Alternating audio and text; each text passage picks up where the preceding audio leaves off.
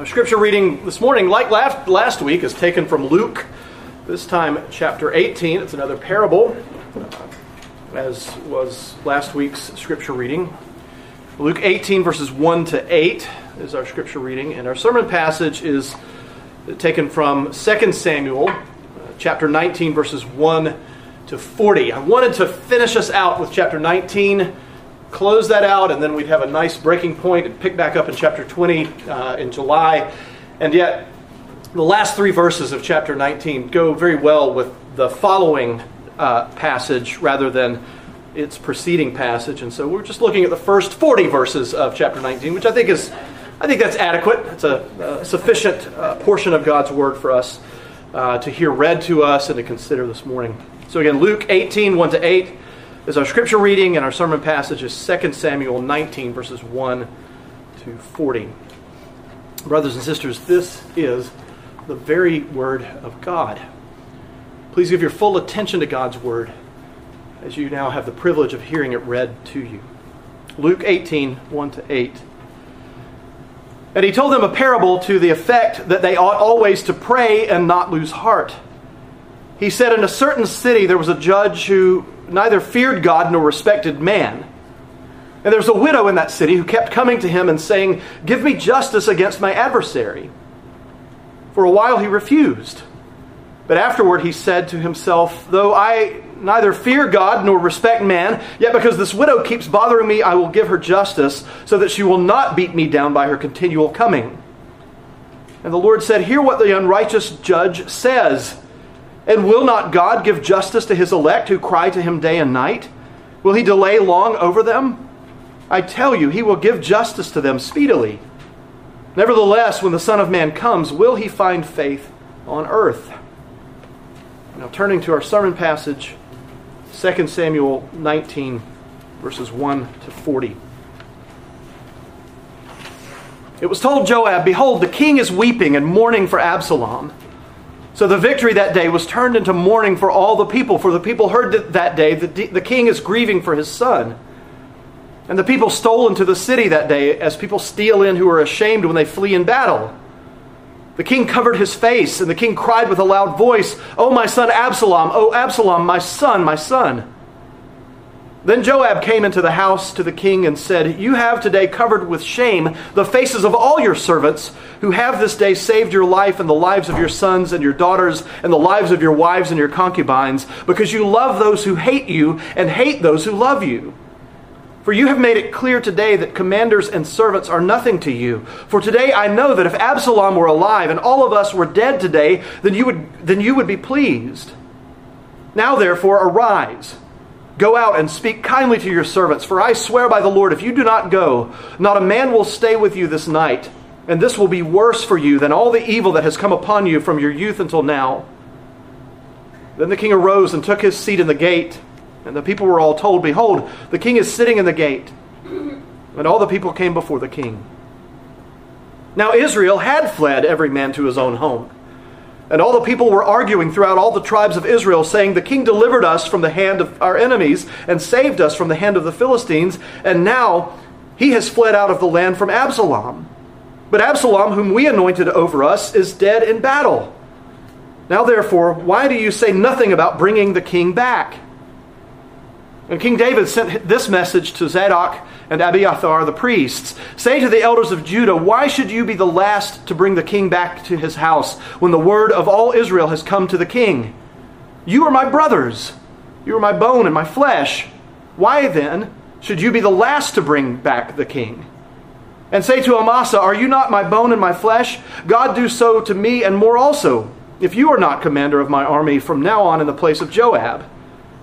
He swayed the heart of all the men of Judah as one man, so that they sent, the word, sent word to the king Return both you and all your servants. So the king came back to the, to the Jordan, and Judah came to Gilgal to meet the king and bring the king over the Jordan. And Shimei the son of Gera, the Benjaminite from Bahurim, hurried to come down with the men of Judah to meet King David. And with him were a thousand men from Benjamin. And Ziba, the servant of the house of Saul, with his fifteen sons and his twenty servants, rushed down to the Jordan before the king. And they crossed the ford to bring over the king's household and to do his pleasure. And Shimei, the son of Gera, fell down before the king as he was about to cross the Jordan, and said to the king, Let not my lord hold me guilty, or remember how your servant did wrong on the day my lord the king left Jer- Jerusalem. Do not let the king take it to heart, for your servant knows that I have sinned. Therefore, behold, I have come this day, the first of all the house of Joseph, to come down to meet my lord the king. Abishai, the son of Zeruiah, answered, Shall not Shimei be put to death for this, because he cursed the Lord's anointed? But David said, What have I to do with you, you sons of Zeruiah, that you should this day be as an adversary to me? Shall anyone be put to death in Israel this day? For do I not know that I am this day king over Israel? And the king said to Shimei, You shall not die. And the king gave him his oath. And Mephibosheth, the son of Saul, came down to meet the king. He had neither taken care of his feet nor trimmed his beard, nor washed his clothes from the day the king departed until the day came back to the day he came back in safety. And when he came to Jerusalem to meet the king, the king said to him, Why did you not go with me, Mephibosheth? He answered, My lord, O king, my servant deceived me. For your servant said to him, I will saddle a donkey for myself that I may ride on it and go with the king, for your servant is lame. He has slandered your servant to my lord the king. My lord the king is like the angel of God. Do therefore what seems good to you. For all my father's house were but men doomed to death before my lord the king. But you set your servant among those who eat at your table. What further right have I then to cry to the king? And the king said to him, Why speak any more of your affairs? I have decided you and Ziba shall divide the land. And Mephibosheth said to the king, Oh, let him take it all, since my lord the king has come safely home. Now Barzillai the Gileadite had come down from Rogelim, and he went on with the king to the Jordan to escort him over the Jordan. Barzillai was a very aged man, 80 years old, and he had provided the king with food while he stayed in Mahanaim, for he was very, a very wealthy man. And the king said to Barzillai, Come over with me, and I will provide for you with me in Jerusalem. But Barzillai said to the king, How many years have I still to live, that I should go up with the king to Jerusalem? Am I, I am this day 80 years old. Can I discern what is pleasant and what is not? Can your servant taste what he eats or what he drinks? Can I still listen to the voice of singing men and singing women? Why then, sh- then should your servant be added, an added burden to my lord the king? Your servant will go a little way over the Jordan with the king. Why should the king repay me with such a reward? Please let your servant return that I may die in my own city, near the grave of my father and my mother. But here's your servant, Chimham let him go over with my lord the king, and do for him what, whatever seems good to you. And the king answered, Chimham shall go over with me, and I will do for him whatever seems good to you. And all that you desire of me I will do for you. Then all the people went over the Jordan, and the king went over. And the king kissed Barzillai and blessed him, and he returned to his own home. The king went on, on to Gilgal, and Chimham went on with him. All the people of Judah, and also half of the people of Israel, brought the king on his way. This ends the reading of God's most holy and inspired word. Let's pray. Our gracious God and King, as we read uh, these portions of Scripture, these portions of your word, we are reminded of the timelessness of them and how what is ancient history to many, if not most, in our world and in our society, Lord, is extremely relevant to us today.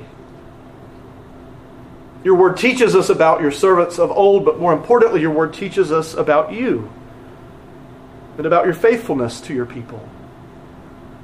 And so this morning, as we have read about how you are bringing about the return of King David to Jerusalem, we are reminded that you are Almighty God, that you are the true King of Israel. That David is simply a vicegerent, that he simply holds the place for the king. But please give us wisdom now as we consider your word. Please bless the one who preaches and the ones who hear. May you be glorified, O Lord, as your word is proclaimed. We pray this in Christ's name. Amen. Now, you will remember, of course, the beginning of our passage this morning reminds us that at the end of last week's passage, David was in deep mourning over the news that his son Absalom had died. Now, David had every reason to despise his son.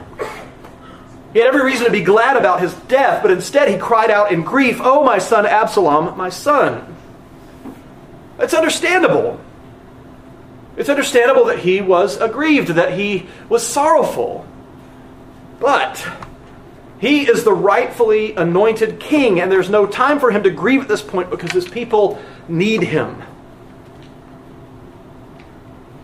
David had been under attack. His kingdom had been under attack. And yes, it happened to be his own son. And we can look at it from the position of a great distance of history and uh, great distance of, of, of space. We could be somewhat more objective. We could say, well, it was a good thing that Absalom was ultimately killed because he would have never stopped trying to uh, throw out his father as king. And yet, for David, this was a deep, deep tragedy. Now, generally speaking, it's unhealthy and even dangerous to try to ignore your grief, to try to suppress your grief when you've suffered the loss of someone you love. We've probably seen this from time to time. We maybe have done it to ourselves. We've tried to, to push the grief down. We've tried to go on about our lives as if nothing has happened. And it's a very dangerous thing.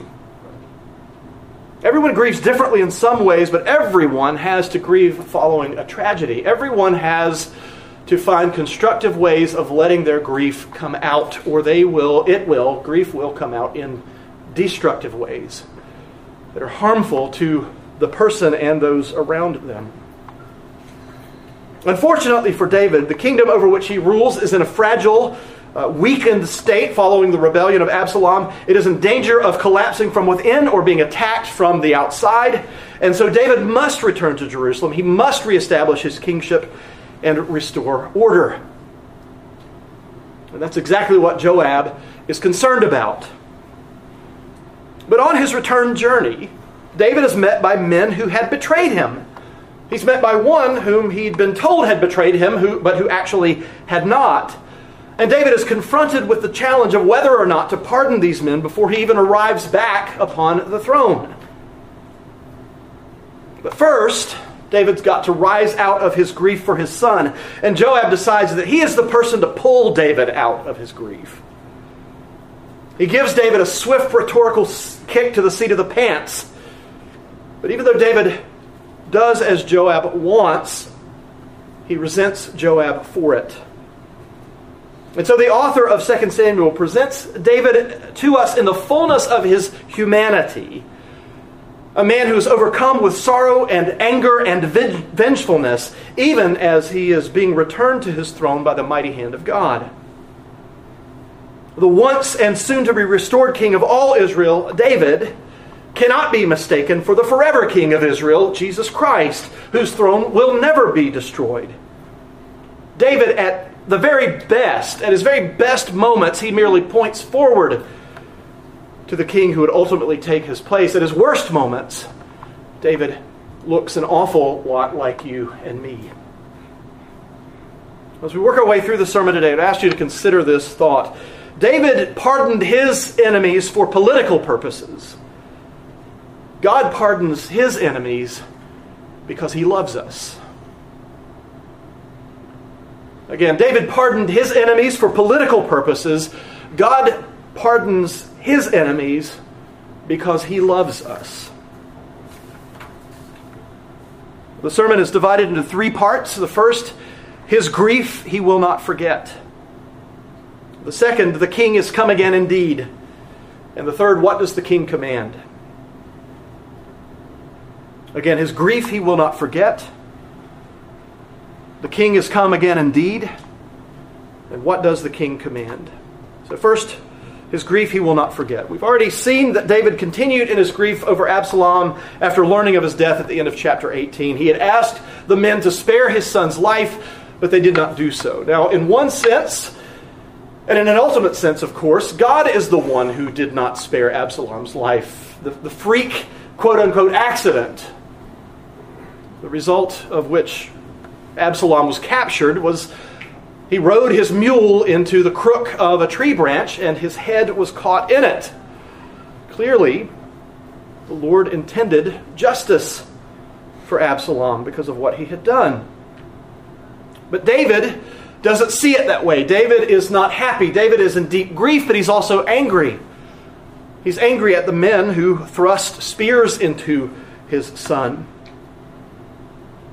But the king's grief was overshadowing the fact that his men had won a great victory over a vastly superior force. And this should have been celebrated in the city of Mahanaim upon the return of his army to it. He should have been standing in the gate waiting for his men to get back, waiting to cheer them on, to welcome them back into the city. And yet, by the time his men returned, David has gone to his chambers. And so verse 3 says that the people, meaning the soldiers who were returning from the battle at the forest of Ephraim, the people stole into the city that day as people steal in who are ashamed when they flee in battle.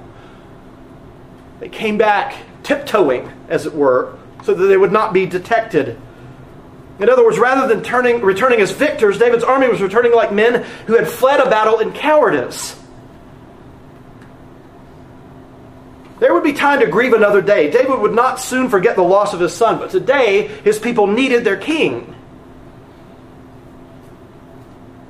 When he was needed most by his people, David was hiding in his chambers. news reached Joab immediately upon the return, his return to Mahanaim, and so Joab went directly to the king's house. And prior to Joab's entry, David had just been crying out for his son. He'd been saying, You have uh, Joab enters and says, You have today covered with shame the faces of all of your servants who have this day saved your life and the lives of your sons and your daughters and the lives of your wives and your concubines. Now, we can empathize with David and his grief, and yet at the same time recognize that Joab is exactly right. We can empathize with the law enforcement officers, the sheriff's deputies who waited outside the school. We can empathize with the fact that they might have feared for their lives rather than entering Robb Elementary School in Uvalde. But that doesn't mean that we have to agree with their actions. David was wrong in not welcoming his people back, and Joab is right. The men who were returning to the city were the faithful few who had stood by David for many years and who were so concerned for him that they had refused to let him lead them into battle. They loved David. And David wouldn't even go out to them and congratulate them on their victory.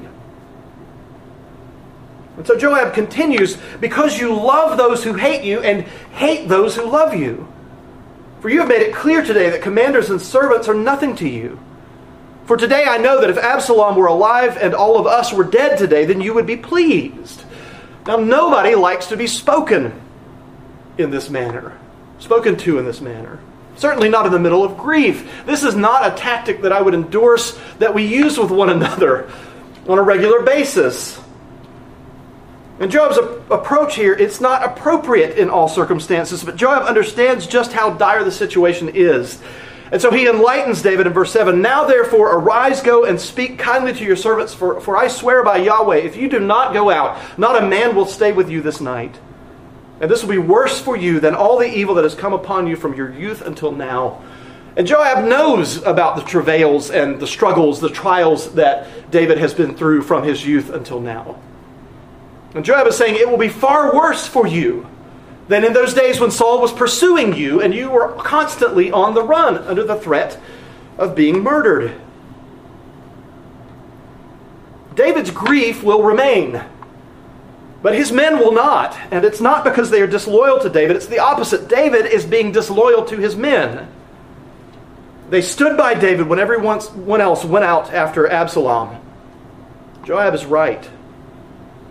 Verse 8 says, Then the king arose and took his seat at the gate, and the people were all told, Behold, the king is sitting in the gate. And all the people came before the king. Now, David has done just as he was told, just as Absalom commanded him. But as Joyce Baldwin asks in her commentary on 2 Samuel, how is he taking the high handed attack of the general? And in the next section, we learn that he did not take it very well at all. And that brings us to the second section of the sermon. The king is come again indeed. The last part of verse 8 says Now Israel had fled every man to his own home. These are the men who should have been ashamed as they stole back into their houses, into their towns. Not the men of Judah who had uh, loyally fought for David. But these men go back to their homes and they begin to reflect on what they had done. And in verse 9, they recount a little bit of David's history. The king delivered us from the hand of our enemies, he saved us from the hand of the Philistines, and now he has fled out of the land from Absalom. They don't exactly mention the fact that they were in part responsible for David fleeing the land. They and the armies that they were a part of drove David and his people uh, from out of the land. But it's dawning upon them now that Absalom is dead that David is going to come back into the land. He's going to come back to the throne. He's going to resume power. And so the people in their various tribes in Israel argued among each other, asking, Now therefore, why do you say nothing about bringing the king back? They were, as it turns out, on the wrong side of history, as people today love to proclaim before the history has even been written. But they were on the wrong side of it, and they're starting to realize it. They lost, and they lost big time. And so the tribes of Israel realized that they had better warmly welcome David back to Jerusalem as their king, or they would face consequences. Now, without explicitly mentioning it, the author, author indirectly indicates that Israel's invitation reached David when David sent out a message by the priests Zadok and Abiathar in verse 11 Say to the elders of Judah, Why should you be the last to bring the king back to his house when the word of all Israel has come to the king? David is still across the Jordan River to the east. He's still in the city of Mahanaim. He's just received word from Israel that they want him to come back. They welcome him back to be their king. Perhaps included in that message was some form of apology for their fighting on behalf of Absalom. But David has heard nothing from Judah. Israel is about to put Judah to shame, and David isn't afraid to use shame to motivate them. He guilt trips them he says in verse 12, You are my brothers, you are my bone and my flesh. Why then should you be the last to bring back the king? Guilt, guilt trips, I do not recommend them. They are effective in getting done what you want done. But they too have unintended, lasting consequences. And then in verse 13, David tells the priests, And say to Amasa, Are you not bone, uh, not my bone and my flesh? Gods do so to me and more also, if you are not commander of my army from now on in place of Joab. Now, who was Amasa? Well, you remember that Amasa had been set over the army of Israel by Absalom, taking Joab's place. Joab did not defect from David and follow Absalom. And so Absalom needed a top general. He puts Amasa in Joab's place. And now David is continuing Absalom's policy. He's demoting Joab by putting Ab, uh, Amasa in his place. And so, regarding the question of how David took Joab's verbal attack on him, the answer is not well. David was not happy. And this is part of the vengeance that he decided to take on Joab for his unkind words. And also, probably because he had heard of what Joab did to his son, taking vengeance for the death of Absalom. Well, David got his wish. Verse 14 says that he swayed the heart of all the men of Judah, and they sent word to him to return with all of his household. And verse 15 says So the king came back to the Jordan, and Judah came to Gilgal to meet the king and to bring the king over the Jordan. Now, as an aside here, almost every time the Jordan River is mentioned in the Old Testament, something significant is taking place, and this time is no different. Now, David, when he went east of the Jordan River, he would have crossed the Jordan at the fords near Jericho when he was fleeing Absalom. And verse 15 indicates that that's where he's crossing back into Israel. Gilgal, where Judah came to meet the king, is very close to Jericho. And the men of Judah could get to the Jordan River very easily from there. Of course, this crossing is the crossing that Israel first used when she was crossing into the promised land in Joshua. And it's there at the fords of Jericho, near Jericho, that the men, these men came across. It's there that Jesus went down to be baptized. It's a significant place, location in the Bible. And it's there that David will issue a series of pardons for those who had betrayed him. And that brings us to the third and final point of the sermon. What does the king command? The first person to come to him is Shimei, the son of Gera, a Benjaminite. Who was Shimei? We're having some people, a cast of characters, come back from uh, previous chapters. He, you'll remember, just a few chapters ago, had cursed David. He had thrown stones and flung dust at David when David was fleeing Jerusalem. And now he, along with 1,000 men of the tribe of Benjamin, came down to the Jordan River to grovel at David's feet. The tables have turned, indeed, haven't they? Next up is Ziba, the servant of the house of Saul. We read in verse uh, 17, rather, that he, along with his 15 sons and 20 servants, rushed down to the Jordan to come before the king. They wade the Jordan. They meet David on the eastern banks of the river. And verse 18 says that Shimei bowed on the ground before David and said, beginning in verse 19, Let not my Lord hold me guilty, or remember how your servant did wrong on the day my Lord the king left Jerusalem. Do not let the king take it to heart, for your servant knows that I have sinned. Therefore, behold, I have come this day, the first of all of the house of Joseph, to come down to meet my Lord the king. And Abishai, who wanted to put Shimei to death back in chapter 16 when he cursed David as David was fleeing, does not believe this show of remorse. He tells David in verse 21 of our chapter, Shall not Shimei be put to death for this because he cursed the Lord's anointed?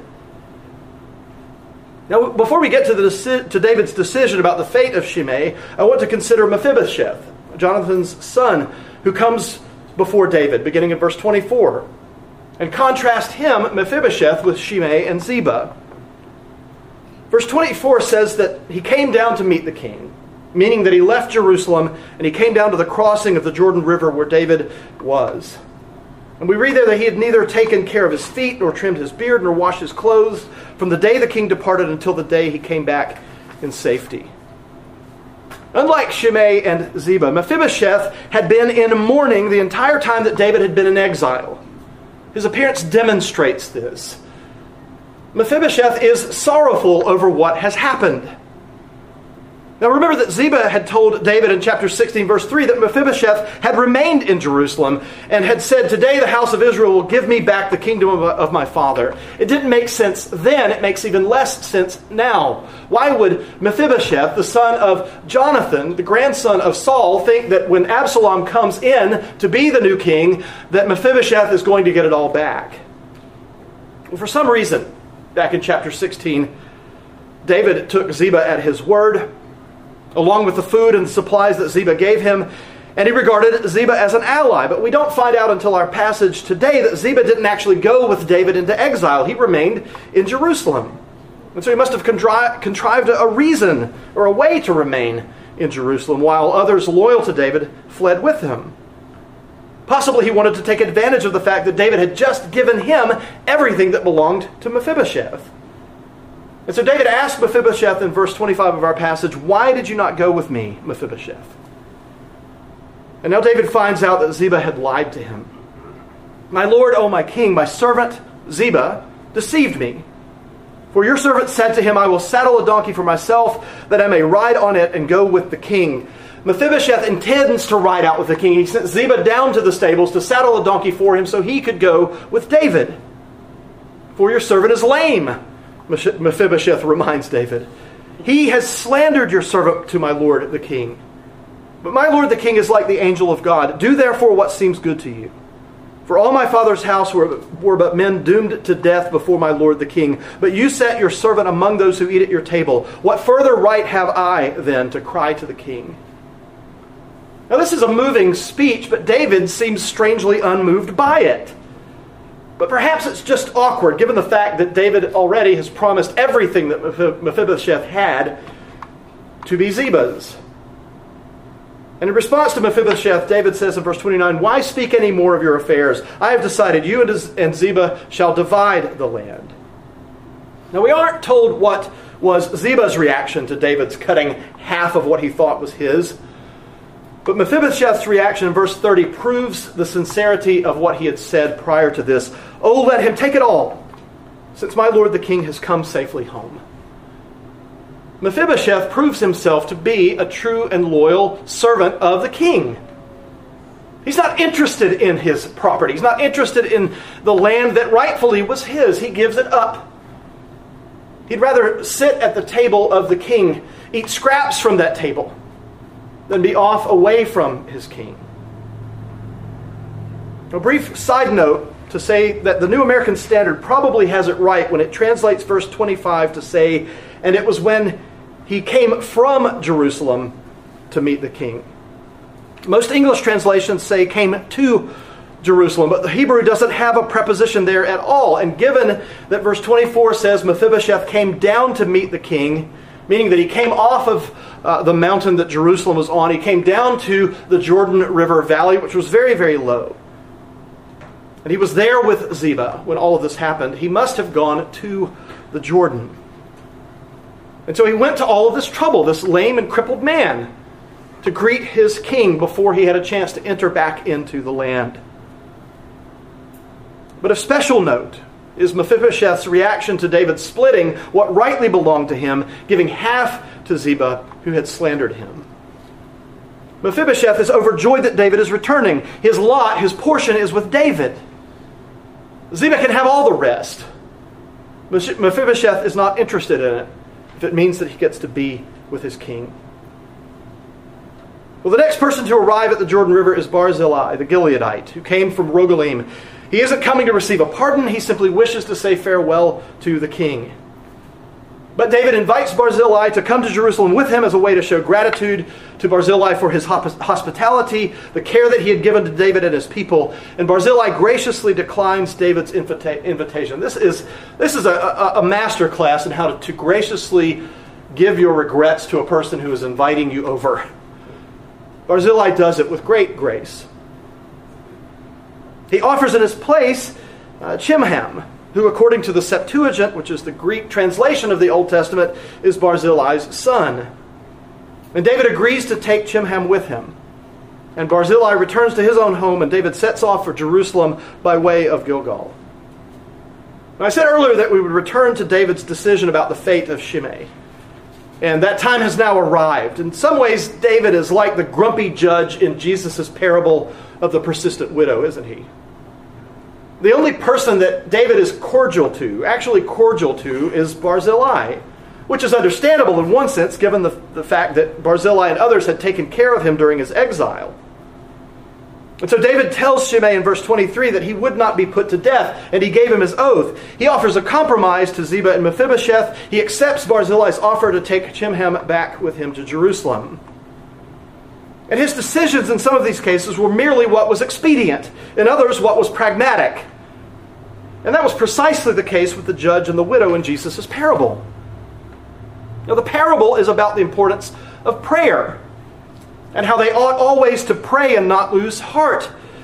But it was also, that parable was also, and more importantly, an argument from the lesser to the greater. If an obstinate judge, who really has no care at all about this poor widow, will give justice to that widow after she has begged him, only after she has begged him, and threatens to beg him more, just because he doesn't want to be bothered by her, how much more will God hear the prayers of his elect and give them justice?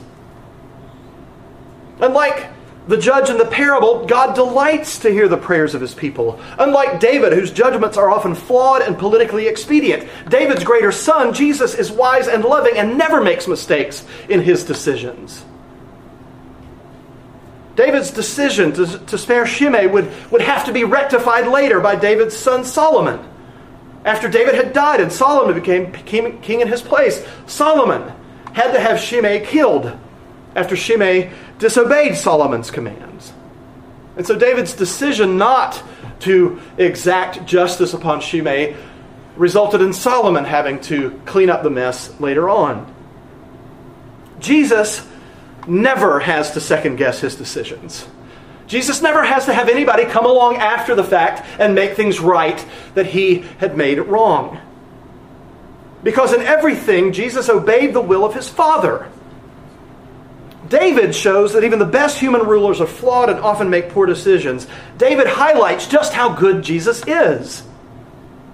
And we don't have to make David look bad in order to make Jesus look good, but it's important to remind ourselves that David wasn't the Savior of Israel.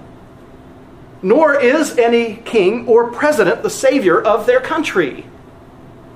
We look, brothers and sisters, we look to human rulers, we look to human authority all of the time as the answer to our problems. Look no further than what is going on in the aftermath of what took place in Uvalde. We look to human authority to fix the problem, and we can't expect them to fix it. They won't. These people need the healing balm of the gospel. Our country needs the gospel. And the church has to be faithful in her proclamation of it. Because human rulers will fail, just as David did. Unlike David's decisions, the decisions of Jesus will never have to be done over or corrected. And that is good news for us. Why is it good news? It means that if you belong to Jesus, if you truly believe in Him, trusting in Him alone for your salvation, nothing can ever change that. Nothing can undo it. And Jesus is not going to change His mind about it. You're not going to do something further down the line in your life that's going to make Jesus say, Oops, I guess I made a mistake with so and so. You're not going to do it.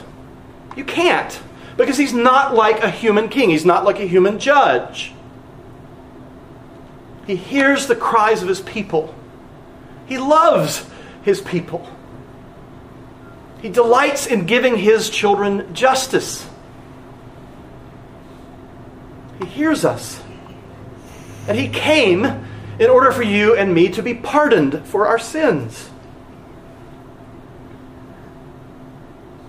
He will execute justice on your behalf. In fact, justice has already been executed because Jesus himself was executed so that the justice of God for our sins would be satisfied. He has done it, and it is finished, and you can't add another thing to it. You can't. And so, what do you do? You rest. You rest from your labors in the finished, completed work of Jesus Christ. You trust that what He has said, the decisions that He made, and what He has done, that they are effective for all time, and that nothing can change them. Because of His love for you and me, the Father's wrath for our sins was poured out on His Son so that we can live with him in his kingdom for the rest of eternity. Because the Father has loved you, brothers and sisters, you have been pardoned. And it's not a pardon that can or ever will be undone. Because God is perfect in all of his decisions, and his justice is just, it is right, it is perfect. It never can be undone, nor does it ever need to be undone. And that is good, good news for you and me. Let us pray. Our gracious God, we truly are thankful that justice has been served, that the punishment that we deserved for our sins, that it has been executed, that it has been carried out. But at the same time, we rejoice in the fact that we have been pardoned. We've been covered by the precious blood of the Lord Jesus Christ, which He shed for us on the cross. We are thankful that He endured your wrath because of our sins.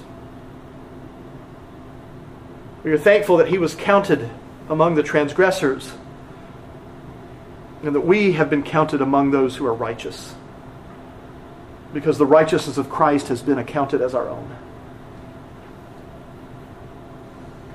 Pray, Lord, that you would remind us of our own imperfections, our own sinfulness, our own weaknesses and tendencies to disobey you. We pray that we would trust less in our own judgments and more and more in yours. We pray that we would trust you and rest in the fact that you have pardoned us. We pray this in the precious name of our Savior, Christ Jesus our Lord. Amen.